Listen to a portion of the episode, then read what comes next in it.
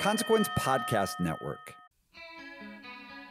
A lot of people live in denial because they think that to be realistic is to be depressing. I'm Dr. Mike, host of Going There. It was the first song where I wrote about how I felt like my depression was killing me and I didn't want it. Going There breaks the stigma of mental health issues by having real, honest conversations with your favorite musicians, including Alessia Cara, Lizzie Hale, Jewel, Jason Isbell, Gerard Way, Lauren Gray, Shamir, and Barty Strange. There was something there that was so raw, where I was like, wow, I can't believe someone would say that. Let's Go There on Going There with Dr. Mike, brought to you by SoundMind Live and the Consequence Podcast Network every other Tuesday, wherever you get your podcasts. Hey, everybody, it's Barry from the What Podcast. Hey, it's Russ. Hey, it's Brian, and we are giving away 2 tickets to Bonnaroo 2024. These are GA+, and they include camping. Russ, how do people get qualified? We want to hear your top artists to play on the Bonnaroo 2024 lineup. Call 423-667-7877 and tell us who we should check out. It's the What Podcast. Thanks. Hey everybody, I'm Butch Vig, music producer and drummer of Garbage, and you're listening to The Story Behind the Song on Consequence.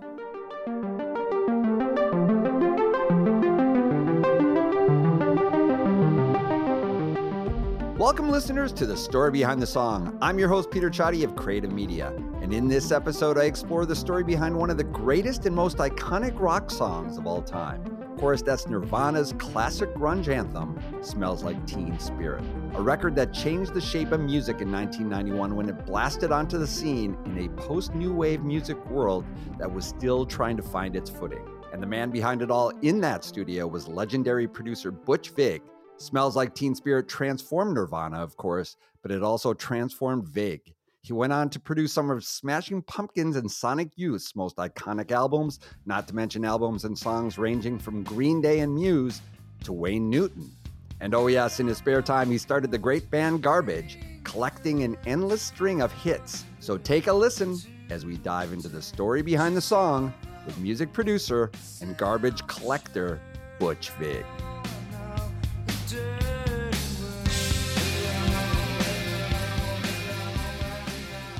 Butch, good to see you. How are you? I'm doing fine. I'm having my 3rd cup of coffee. I'm right there with you. So much to say about what you've done. Obviously with Garbage, working with Shirley Manson and the band. And Shirley was a guest of mine just recently on this podcast series. So that was fun. So we went through the journey of the band and some of the songs there. We discussed Only Happy When It Rains, and it was great. And then Silver Sun Pickups were on as a guest of mine, and they were singing your praises because obviously you produced their great latest album, Physical Thrills. And just one special part of that album that I just loved, the way that songs number 1 and 2 kind of bled into each other. I thought that was really, really just so nice. Yeah, cool. Thanks for saying that. That was a little tricky doing that, but we wanted the record to feel like it had a flow to it. And that's one of the things that the band and I discussed. So when you make those segues, it's not always easy because you write the songs separately and then you have to figure out a way to connect them. But that's part of what's fun about working in the studio, trying to figure those things out. Yeah, no, it's so great too, because it's a full album listen, you know, and it's a full experience. I think a lot of people are beginning to come back to some of that. It's kind of like the vinyl resurgence. It's the full album, full sit down experience. So you hear the whole story of it all. And then of course, you've produced so many others, Smashing Pumpkins, their classic album, Gish, Sonic Youth, Green Day, Muse. I'm wearing my Nirvana today, but I'm also wearing my Muse. All right. Very cool. Homage to you and all the work that you've done. Foo Fighters, it on and on. But let's dig right into Smells Like Teen Spirit and your journey to get to the production of that. So what had you produced prior to that time? And just take us through how you got to that point where you were connected with the band and entered the studio. Well, going way back, the guitarist Steve Marker in Garbage and myself started a recording studio called Smart Studios in Madison in like 1984, 85. Mm-hmm. There were a lot of punk bands on the local scene. And so we started recording bands like Mekt Mensch and Tar Babies and The Appliances. And there was a band called Killdozer. Mm-hmm. That I produced 3 or 4 albums for. They were a god-awful sound, sort of like falling down the stairs in slow motion when you've had too many beers. But it caught the attention of a lot of bands, particularly Billy Corgan from Smashing Pumpkins. That's why he called me, because he heard the Killdozer records. And also Sub Pop called because they liked the sound of those Killdozer records. And so I started doing some records for Sub Pop. Nirvana at the time was signed to Sub Pop, and one day Jonathan, the head there, called me and said, "Hey, Butch, we want you to produce this band Nirvana. They could be as big as the Beatles." And I sort of laughed. Who's going to say that? What, a punk band's never going to be as big as the Beatles. Anyway, since there wasn't any internet really functioning then, he sent me some vinyl of their first record, Bleach, and I listened to it, and it was good. I was kind of unimpressed. I thought their record was kind of one-dimensional and sort of in its approach. But there was one song on there about a girl, which to me was a brilliant pop song and sounded like Lennon-McCartney style songwriting. And I just fell in love with that song. I told Jonathan that if they were coming, you know, anywhere in the Midwest on tour, they should come by and record at Smart. And they were coming through to do like a 6-week run through the U.S. and a lot of the shows in the Midwest. So we scheduled a week between some shows to record at Smart. And that was the first time I met the band. So they came on like a Sunday, showed up like at noon, and they were really scruffy. This is when Chad was drumming for them too. This is before Dave Grohl had joined the band. And they came in and started setting up. And immediately I was taken about how friendly they were, especially Chris Novoselic. He was just super charming and funny. And Kurt was really quite affable and witty. But as soon as we started recording that day, that's the first time I realized that Kurt would have these intense mood swings. Like it's like a black cloud would come over him and a light switch would go off and he would just completely shut down. The first song we were recording, I thought he didn't like something or his mix was bad. And I asked Chris, you know, what's going on? And he pulled me aside and said, "It's okay. Kurt gets in these moods. You just have to let him be. He'll snap out of it." So I went in and I tinkered on the drum kit at tuning and things and with the amp. And then like 45 minutes later, Kurt picked up his guitar and said, "Let's go." And we recorded Sunday through Wednesday or Thursday, I think, what was ostensibly going to be an album for Sub Pop. And I think we got 6 or 7 tracks done. And then they played a show in Madison on that Thursday night. And it was at this small club downstairs in an Italian, like a pizza joint. There were maybe 75 people in the pizza parlor. And they were amazing. But Kurt sang so hard, he blew his voice out. Yeah. So we came in the next day and he couldn't sing. So I think I did a couple rough mixes, and they were supposed to stay there till Saturday and leave on Sunday. And they just drove on Saturday to go to the next gig or whatever, because he couldn't sing and wanted to rest his voice. So we scheduled time for them to come back about 2 months later, or maybe 2.5 months later, to finish the album. I rough mixed all the songs. I sent them to the band and I sent them to Sub Pop, and Sub Pop loved them. They were totally excited about it. And then I didn't hear anything. About 2 months later, I found out the band had taken the cassette I gave them with the rough mixes and dubbed 100 copies and gave them to all their friends. Oh, nice. So they basically bootlegged themselves, and then all their friends made copies, and pretty soon everybody had this underground tape of their Nirvana sessions at Smart. Needless to say, I was bummed about that, and Sub Pop was very bummed about it, but that's what led to all the major labels discovering them, and then they got into a bidding war and eventually signed with Geffen Records. Pretty amazing how that happened. And then kind of the rest is history. It all blew up. When you are thinking about working with a band, and in that case, as an example, do you spend time with them before you say, "Yes, I'm going to produce your album, and then I'm going to commit to going in the studio with you," and spend weeks and weeks, maybe sometimes months? How did it work in this particular case with Kurt and the band? Well, you hit the nail on the head. For a long time now, if I'm going to produce a band or an artist, the first thing I do is get a sense of what their vision is and who they are as people.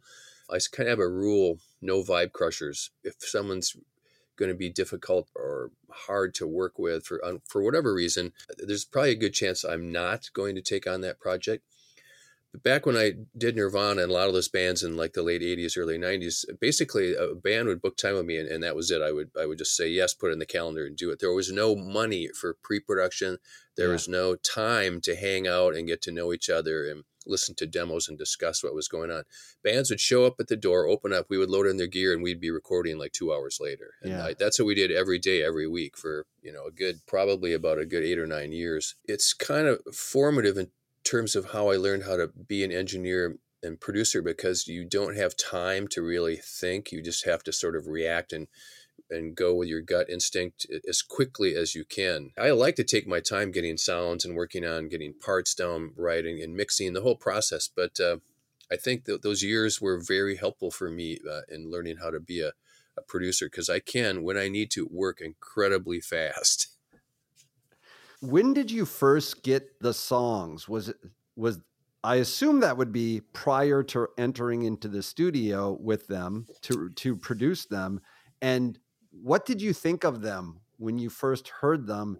Did you feel differently about them when you heard these particular tracks? And did Smells Like Teen Spirit stand out to you at that point?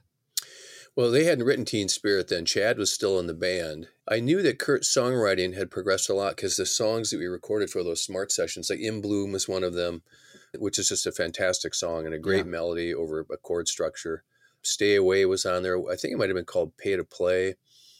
I had never heard them before. Kurt would say, here's a song called In Bloom, and they recorded it, you know, and then we would overdub a few guitars and vocals, and I'd get a rough mix, and then we'd get ready to move on to the next song. But I knew that he was trying to grow as a songwriter, and it was during those early Smart sessions that, you know, we would talk at lunch break or dinner break and stuff. That's when I discovered he was a huge Beatles fan, and as much as he admired John Lennon's aesthetic, he really admired Paul McCartney's melodic songwriting, his melodic sensibility. And so I kind of filed that away as a reference point that I would use later on when we recorded Nevermind. Take us through the journey of this particular song, Smells Like Teen Spirit, and when it presented itself, how it presented itself, what your initial reaction was, and how you went about creating the sound that you felt would optimize the impact of that great song. Well, it's funny. The band had called me and said, hey, Butch, we got signed to Geffen Records. Are you interested in producing? I said, yes, of course I am. And then I didn't hear anything for a couple of weeks. And at that time, I was finishing up Gish with the Smashing Pumpkins. We recorded that at Smart Studios. We were just in the process of mixing it. And Billy Corgan kept saying, are you going to work with Nirvana or not? And I said, well, I think so, but I haven't heard anything. So I actually don't know. And it was just a short, like a couple of weeks or so after I finished Gish. Geffen wanted a big name producer, someone who had a track record, because I had no track record for major labels. It was all indie labels I'd been producing for. And then Chris called at the 11th hour and said, well, we decided we want you. We don't like any of those other bigwig producers we met, so we want you to do it. This is about a week before we were scheduled to go in the studio. Chris said, I'll send you a cassette of our rehearsal. And a couple of days later, a cassette showed up. So I put it in my cassette player in the car, and put it on, and it was Kurt. And he said, hey, Butch, we've got a new drummer. His name is Dave Grohl. He's the best drummer in the world. And I hear him go, hey, Butch. And then all said 1, 2, 3, 4. And they kicked into Teen Spirit on the boombox. And as soon as they kicked in, it was so distorted, because they recorded it on those boombox with the built-in microphones. Yeah. It sounded like shit.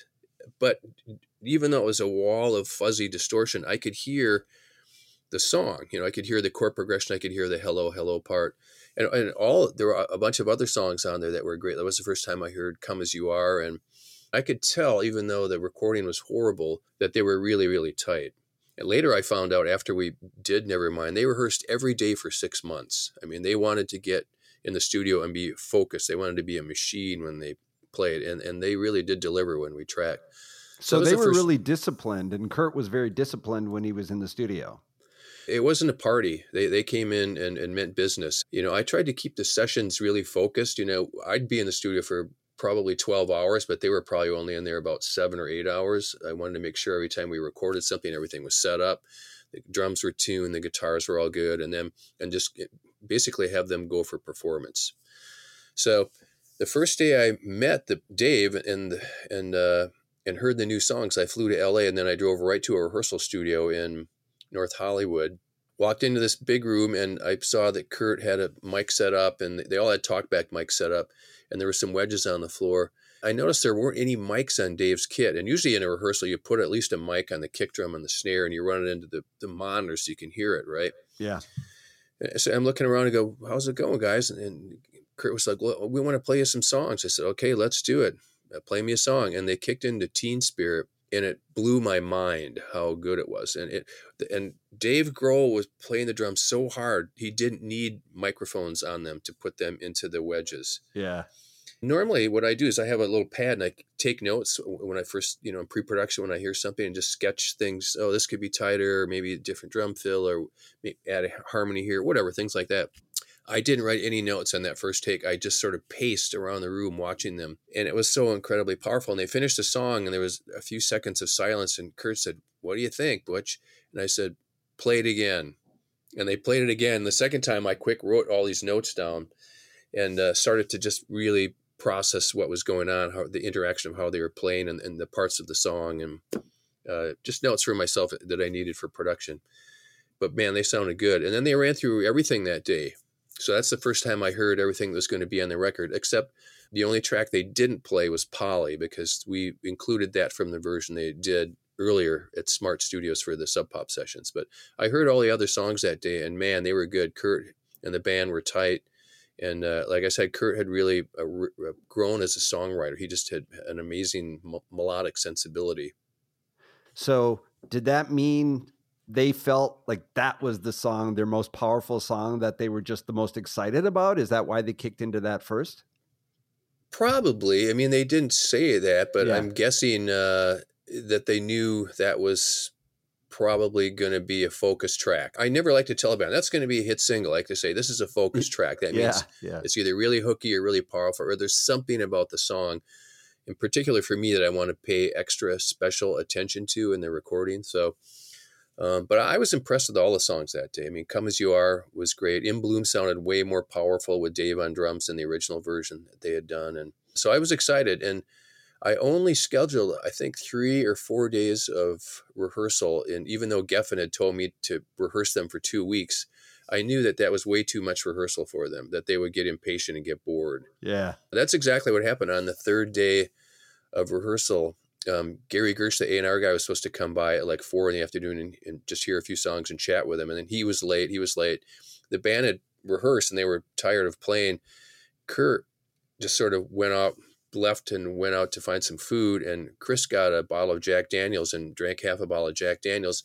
Then he wandered around the facility. There's all these other big rehearsal rooms, and Lenny Kravitz was in the room next to us. Ah, nice. And Chris went into where the main desk is and got on the PA and goes, paging Lenny Kravitz.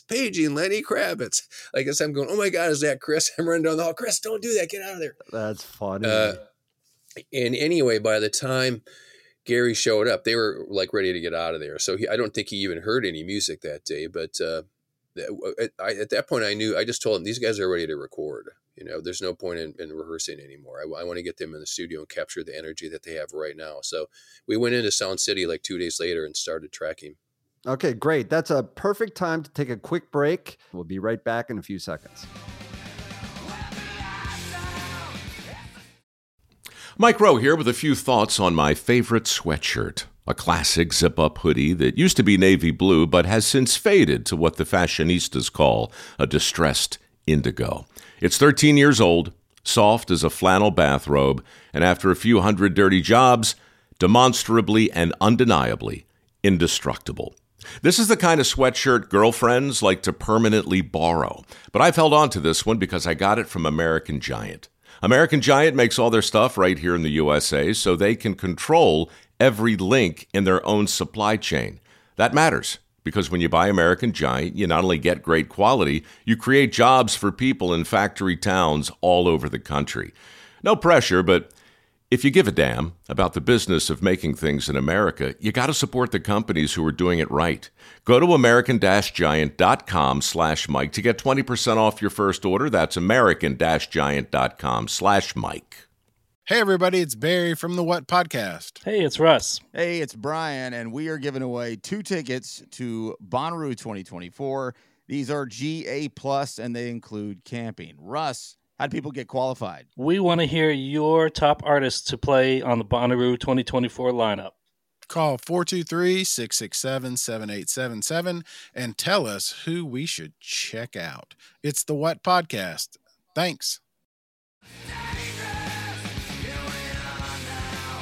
Okay, we are back with Butch Vig. So tell us about that, going into the studio, where you recorded it, what your approach was with the band after hearing the songs raw like that live. Well, we recorded the album at Sound City, which is in the Valley in Los Angeles.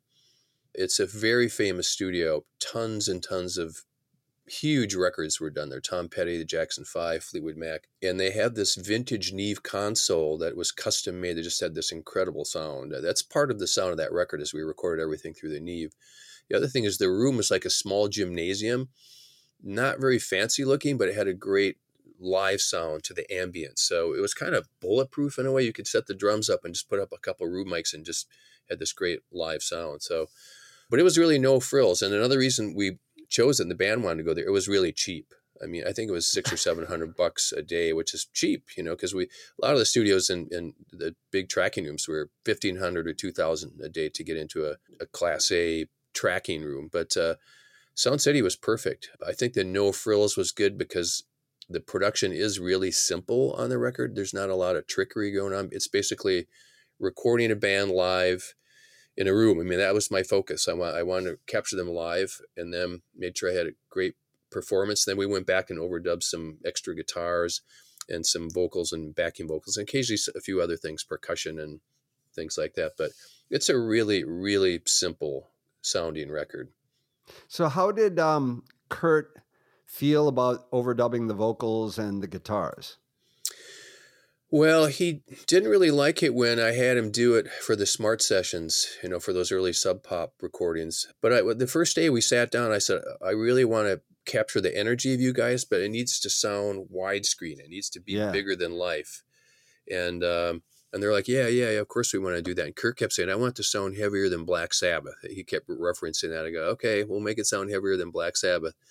I can't remember what the first track we did. It might have been Drain You. I know the songs that I knew were key tracks. I always like to wait and record a few songs first so I know I've got things dialed in just sonically and just vibe-wise. So we didn't cut Teen Spirit right off the bat or In Bloom or Come As You Are or Lithium. I saved those for like 3 or 4 songs into the recording process. But I basically, you know, told them, you guys play like you have been playing every day in rehearsal. And I spent a lot of time getting the sound on the drums, getting the bass tweaked out. And then I had a couple different amps. Kurt had a Mesa Boogie amp, but I also brought in a Fender Bassman and a Vox AC30. And I think there's a small Marshall there. So we had some options for amplifiers. And depending on the song, I would, you know, change things up just sonically. But once I was set, they would go in and they usually got a song in like 1 or 2 or 3 takes, you know, 4 at tops. And as soon as it was done, I would have Kurt go back and double track his main rhythm. And then there for their clean parts, I would go, let's go overdub that with a separate sound. And so, and initially he was totally up for that. And then as soon as he started doing it, he would get a little, oh man, I don't want to do that again. You know, really, really impatient. But I kept saying, you know, we're trying to make this sound larger than life, man. Let's go for it. And then the first track we got to, when I wanted him to overdub extra vocals, he decided, I really don't feel like I should do that. It just feels fake. And I kept saying, the Beatles double-tracked all their vocals. Listen to John Lennon. Listen to Paul McCartney. All the vocals are double-tracked. And he sat there silent for about 5 seconds, and he went, okay. And then he went in and he double-tracked his vocal. And pretty much every chorus on the album is double tracked, and some of the verses are double tracked. And so Kurt understood that to produce a record and to make it sound larger than life, you have to use some of the tools available in the studio too, or some of the process of doing that. And some of that is double tracking. It's compression, EQ, effects, you know, echo or chorus or reverb, whatever you decide to use. But he was wary of that because I think now that he had signed to Geffen, he wanted to retain his punk authenticity. I had to be careful of how I got him to do the double tracking and any extra overdubs and make him feel comfortable that he wasn't going into a zone where the record would sound overproduced or wouldn't sound true to who they were as a band. So as I said earlier, I mean, the recording is really simple. It's basically them playing the song with some overdubs and some harmonies and vocals. And I really concentrated more on the performance and the sound of everything being recorded. And that's really the sound of Nevermind. Did he feel, and did the band feel, from your perspective, pressure when they were in the studio about wanting to be successful with this album, but at the same time retaining that kind of that underground authenticity? I didn't feel any pressure at all. I mean, they were having the time of their life. I told the label, just kind of leave us alone, you know? So there weren't a lot of people coming into the studio. L7 came by the studio for a day and hung out, which is really fun. They had a crazy food fight in the lounge with this barbecue, which was a terrible, terrible mess. And I felt really bad for that assistant engineer who had to clean it up that day. Yeah. But it was funny. I bet. I think toward the end of the sessions, their management came by for half an hour and stopped in, and some of the people from Geffen popped in for a little bit, but basically they just left me alone. And so that was good. So it was basically myself and the band and the assistant engineer, and they're just recording. So with Teen Spirit, do you recall any other specifics in terms of how you felt or guidance to Kurt as he sang the song or anything along those lines? Well, I knew that Kurt would only do a lead vocal 3 or 4 times. So the first thing I would do is say, okay, I just want to get a test, get your headphone check and get a mic test. Of course, I would record it. So he thought it was just a warm up. So that was like take 1. And then maybe I'd maybe get 2 or 3 more takes out of him, and then he wouldn't sing anymore. Part of it's because he sang so hard, and his voice would get blown out after 3 or 4 takes. I kind of had a system down at that point for doing vocals, the type of compression I used in EQ, and I used the microphone I used. So I knew once I got it set for him, anytime he wanted to sing, I was set. I didn't have to fiddle with it. I didn't want him to have to sit there and wait while I'm trying to get, let's try this mic or let's try this compressor or whatever. It had to be bulletproof. So anytime he was ready to go, I was ready to record.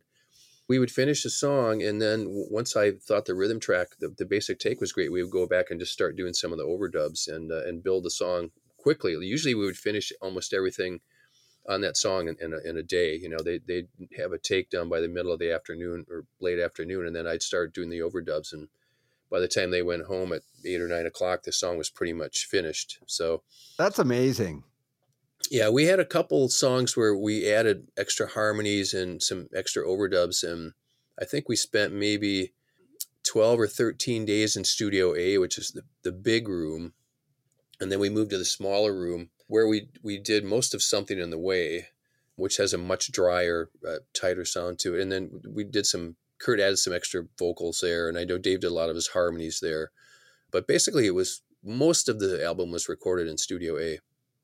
Did Teen Spirit break out to you before it was released? Did you and the band, did you feel like that was something different, or it was a great song, but so were all these other songs, which they are, but was there something particularly magical about that one? Well, it was an anthem. The song is so powerful just from the start as it kicks in. The amazing drum groove that Dave plays with Kurt and Chris, the syncopation is just incredibly powerful. And Kurt's lyrics are so enigmatic. You don't know what he's saying, but you feel like he's singing about something that you can relate to. I mean, his lyrics are like that in a lot of the record. I think that's why Nevermind was so successful, because he couldn't articulate the frustration or rage he was feeling, but you could hear it in the songs. And I think that's one of the reasons it touched so many people of that generation. I knew Teen Spirit was going to be a single, and I also thought In Bloom and Lithium and Come As You Are, those were the 4 tracks that I thought I could all hear on rock radio or on college radio as it was back in the day. Right. You know, but Teen Spirit was the one that jumped out. As happenstance or chance, there's a band called the Sidewinders in studio. When we moved to Studio B, they took over Studio A, and they were working with Neil Young's producer, David Briggs, who Nirvana had met with and passed on. They didn't like him. They said, he's kind of a burnt out old hippie. Now, I met David Briggs. I thought he was awesome. He played me some live Neil Young stuff in the studio that just blew my mind. Yeah. When Nirvana left and then David Briggs left, the Sidewinders were still hanging out in Studio A. And I said, you guys want to hear some of their Nirvana stuff? And I played them some of the rough mixes. And it was the first time I saw anybody listen to Teen Spirit. And they were like, oh my God. They were looking at me going, oh my God, you know what you've made? You know how crazy cool this is? And I was like, well, that's pretty good, right? And And then I played it for the band's management, and they kind of tripped out, and I played it for your other friends. I had a cassette I was playing in the car. I like to listen to rough mixes in the car. Yeah. As I'm going to and from the studio, it's just a different perspective, and I can usually get good notes if I need to tweak something or the levels are wrong. So I was driving around LA with the windows down, cranking the rough mix of Teen Spirit, and people, you know, I'd be driving down the street and people would hear me roll by. It was kind of funny. I bet. So I knew there was something special about the song. And the funny thing is, when we finished, it got mixed and mastered. I went back to Smart in Madison, and I the Pumpkins came up. They were doing some B-sides that they were trying to finish up. And it was over 4th of July weekend. Duke from Garbage and I lived in this biplex, or a two-story thing right on the lake in Lake Monona. So we had over about 30 musicians for a barbecue on the lake.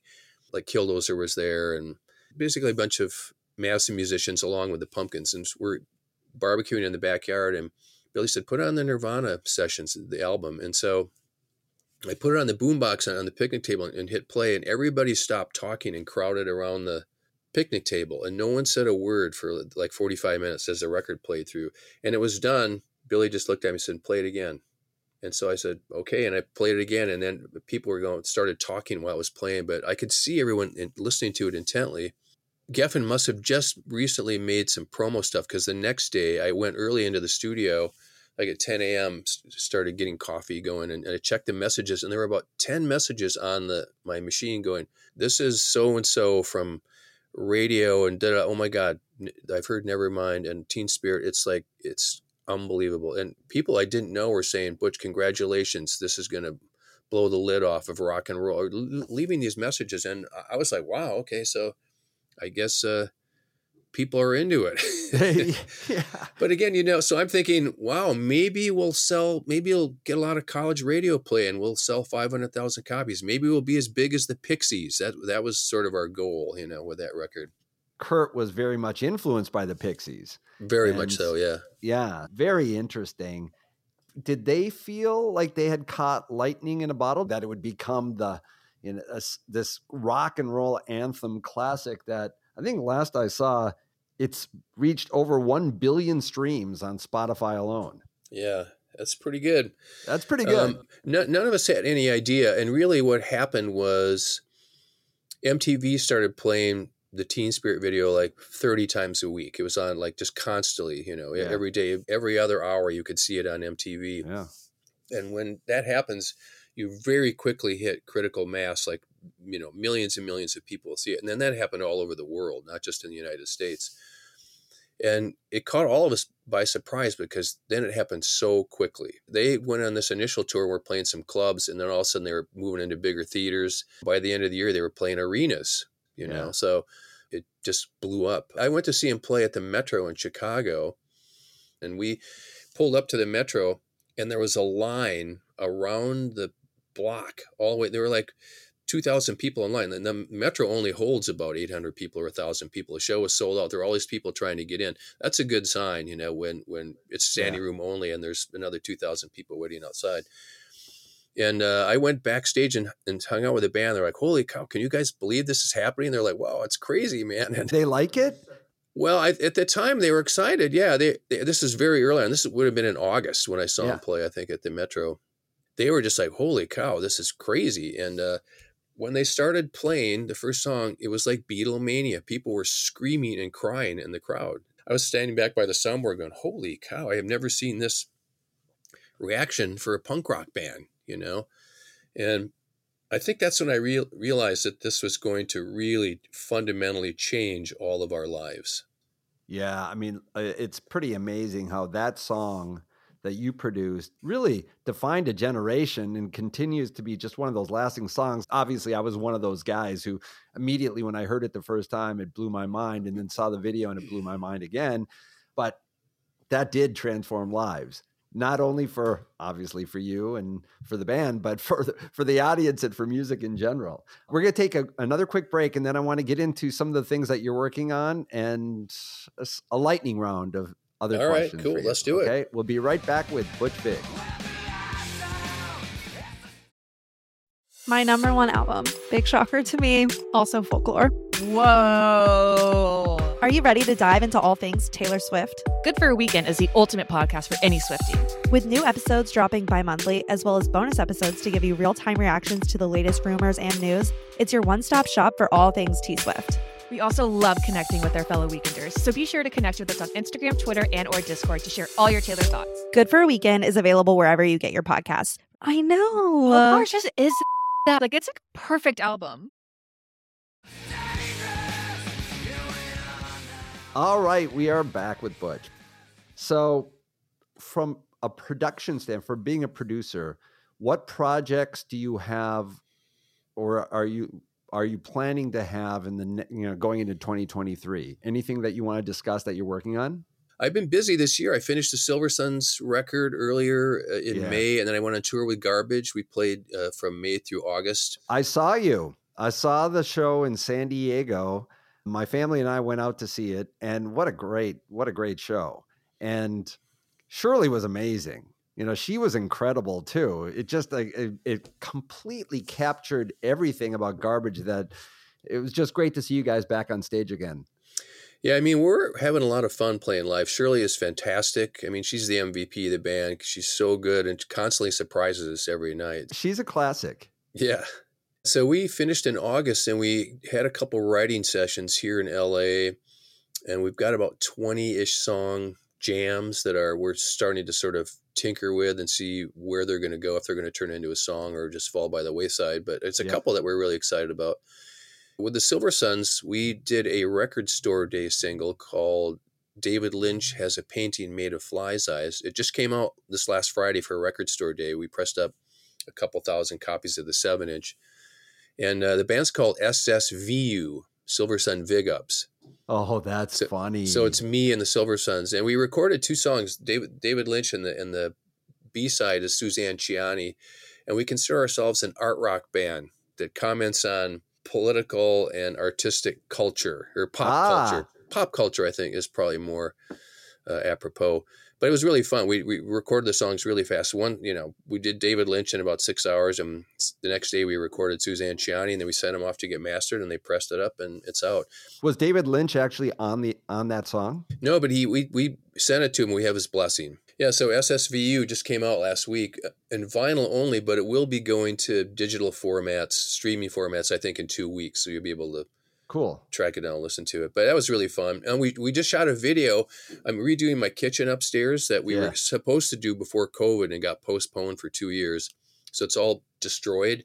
And we shot a video for David Lynch Has a Painting Made of Flies Eyes up there. And it was crazy because we filmed it backwards. So I had to play the song, flip the song over, and we had to learn the song backwards and sync it backwards. So it was kind of a bit of a mind melt. That reminds me of the Scientist video from Coldplay, which was all backwards back then. And I can't even imagine playing backwards. Oh, it's really weird. It was really fun. And it's going to be a trippy video. We're trying to give a lot of the video an homage as much as we can to David Lynch, some of his films like Mulholland Drive and Twin Peaks and stuff. So that's out. And, I'm back in the studio with Garbage. I think it's February 1st. We hope to finish our new album by May. Ah, great. And then we're going back on tour, a possible couple different legs that we're doing through the summer into the fall. It's still sort of being worked out right now, but that's the plan so far for early 2023.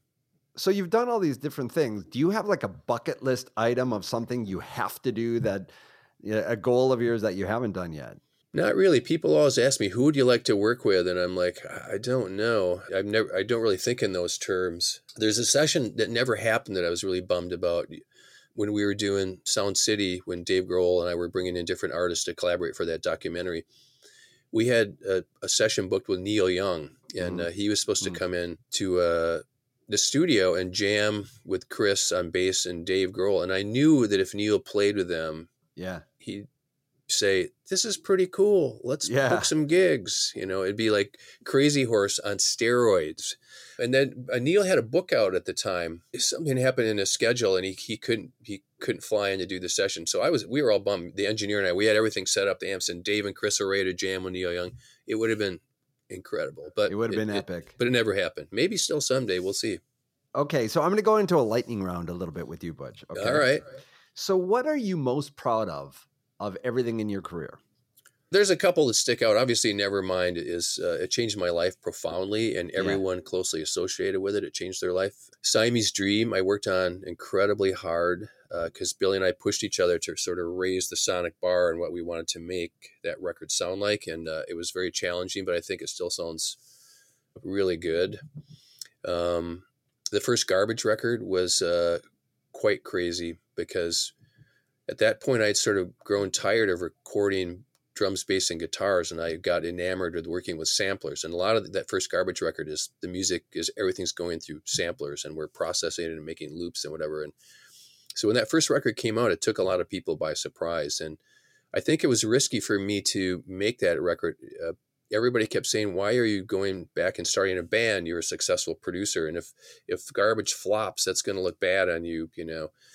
But I just had faith in the songs and faith in the band and faith in Shirley. After we met her, I just felt there was something special about it. So cut to 25 years later, we're making album number 8. Yeah, no, it's amazing. So I got to ask you about meeting Shirley, because of course, rock and roll lore has it that her initial audition with you all was, she was talking about that a little bit, that she didn't feel like, well, you know, that wasn't great. Well, it's true. She came to Madison after Steve saw her band Angelfish. They played her video once on 120 Minutes on Sunday night, and Steve taped it and brought it to VHS in the studio. He goes, I think she's great. And we looked at it, go, wow, we really liked her singing, and she looked cool. So we flew to London and met her and really liked her a lot and said, so you should come to Madison and we'll work on some songs. Now, what we should have done then, in hindsight, is sent her a cassette with 3 or 4 of the music things that we'd worked on, but we didn't. So when she flew to Madison, she came into the studio. It wasn't even a studio. We had set up a temporary recording space in Steve's basement in Madison. And we had the core of some songs. Like we had Vow and Stupid Girl and Queer and maybe a couple other ones, but we'd call up a song and go, okay, sing something, you know, go for it and just roll it. And, you know, so that's really hard to do if someone plays a song for you and they don't, you know, you can start ad-libbing and making stuff up, but you can get really self-conscious really quick too. Like, this is really bad. Yeah. And usually, at least for me, it's nice to live with something. And then you can start to get your head into what the track sounds like. And then you can maybe start forming some lyrics or some melodies or come up with some ideas. So we, you know, sort of inadvertently put way too much pressure, and, she tried some things, but we could tell that she felt kind of tentative. And I think that she didn't feel that comfortable in what she was doing, but we got along okay. And we said, well, this is cool. I think she was there for 2 or 3 days, and she flew back to Scotland. We listened to some of the stuff, and there were a few little bits and pieces, you know, Duke and Steve like, well, this part's kind of cool. Her voice sounds cool here. And then she called us about a week later and said, I think I know what to do in these songs. And so we flew her back, and then she sang Queer. And in the meantime, I had sang sort of a rough vocal of Queer. Yeah. And I'd written some more lyrics to it, and I sang it like really distorted aggro. I sounded like Trent Reznor in early Nine Inch Nails. And Shirley heard it and sang at the exact opposite, like really mellow. Hey boy, take a look at me. Yeah. And we're all like, whoa, it was way more intense that way. And so she got it. She kind of knew, I think she figured out right away how to fit in to the sound of Garbage. And through the whole course of that first record, she really kind of came on as a songwriter too. Yeah. And by the time we did version 2.0, she took ownership of, she realized, I'm the lead singer in this band, and I need to step up in terms of what I do on stage, in terms of what I'm contributing, writing lyrics and, you know, vision for the band. So as I said earlier, Shirley's the MVP. I can imagine for anybody coming into that studio, let's face it, you were coming off this massive success and you were a well-known producer. That's pretty intimidating in and of itself. To be honest, we were unsure how good the music was we were playing her too. So we were sort of, you know, we have these songs that they might suck. We're playing them for Shirley, and she's listening to them, trying to figure out what to do. It was terribly awkward. Like as a producer, I hate it when I get invited to some office, a publisher or producer or a label or a band, and they go, hey, we want you to listen to this song. you know, are you interested in working with this band, or what do you think of the single or whatever? And then, so I sit there and listen, and everybody sits in the room and looks at you listening to it. It's just incredibly awkward. Yes, it is. I would rather, if they want me to listen to something, send it to me and I will listen to it on my own time by myself and get my head into it. And then I will call you back and we'll talk it without eyeballing each other at the time. Yeah. It's just incredibly awkward, you know? Yeah, I've done it many times. So usually what happens is if we're bringing the label in or bringing people in, I put the playback up on the giant speakers and just crank it to stun volume. And then I leave the room. Right. You know? So what's your favorite Garbage song? I sort of think of it in terms of playing live, you know, what resonates with me. I still love some of the quieter songs, like The Trick Is to Keep Breathing. And I love playing Queer. That's Push It song. Is really fun to play live. The band never gets sick of playing that. I really like playing the song, Even Though Our Love Is Doomed, but there's too many. We have too many children now. It's hard to pick a favorite.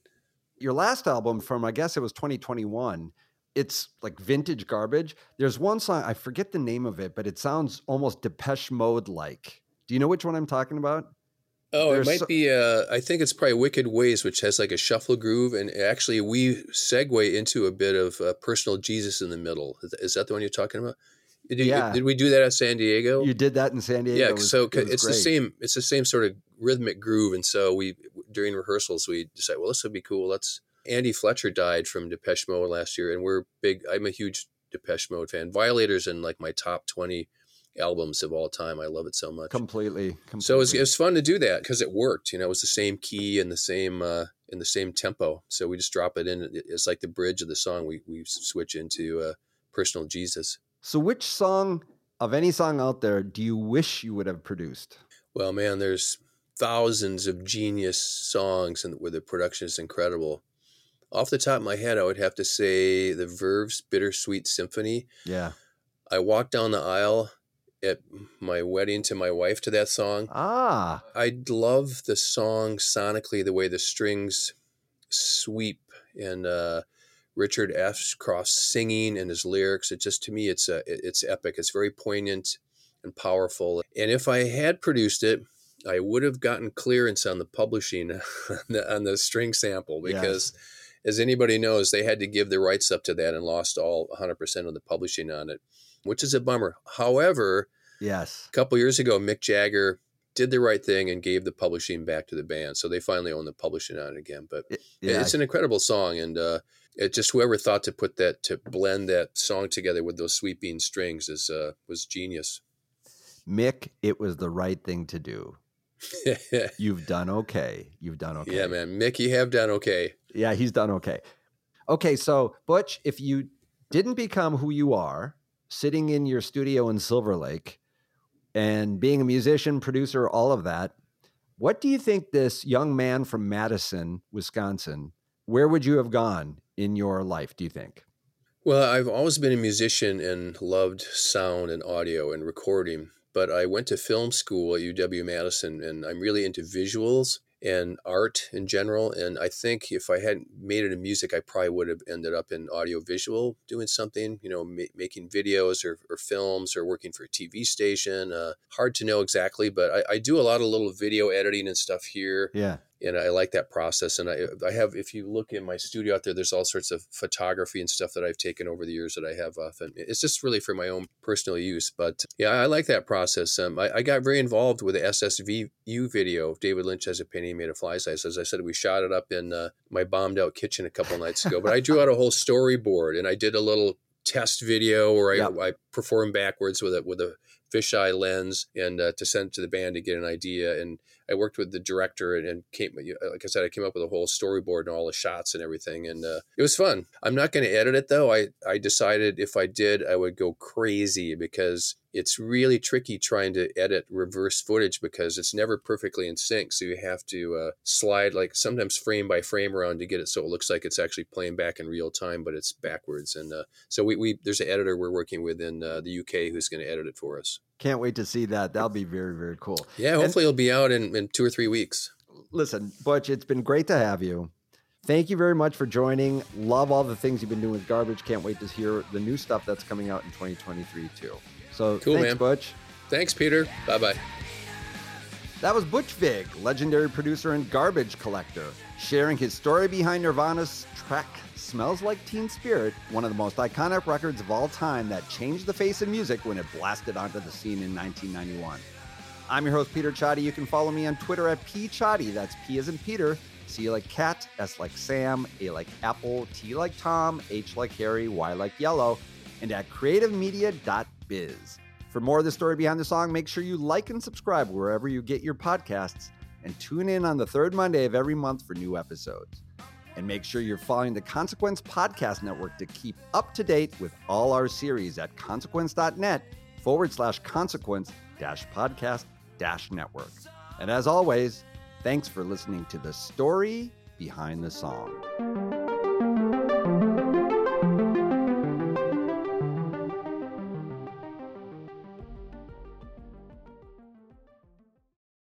Hey, everybody, it's Barry from the What Podcast. Hey, it's Russ. Hey, it's Brian, and we are giving away 2 tickets to Bonnaroo 2024. These are GA+, and they include camping. Russ, how do people get qualified? We want to hear your top artists to play on the Bonnaroo 2024 lineup. Call 423-667-7877 and tell us who we should check out. It's the What Podcast. Thanks.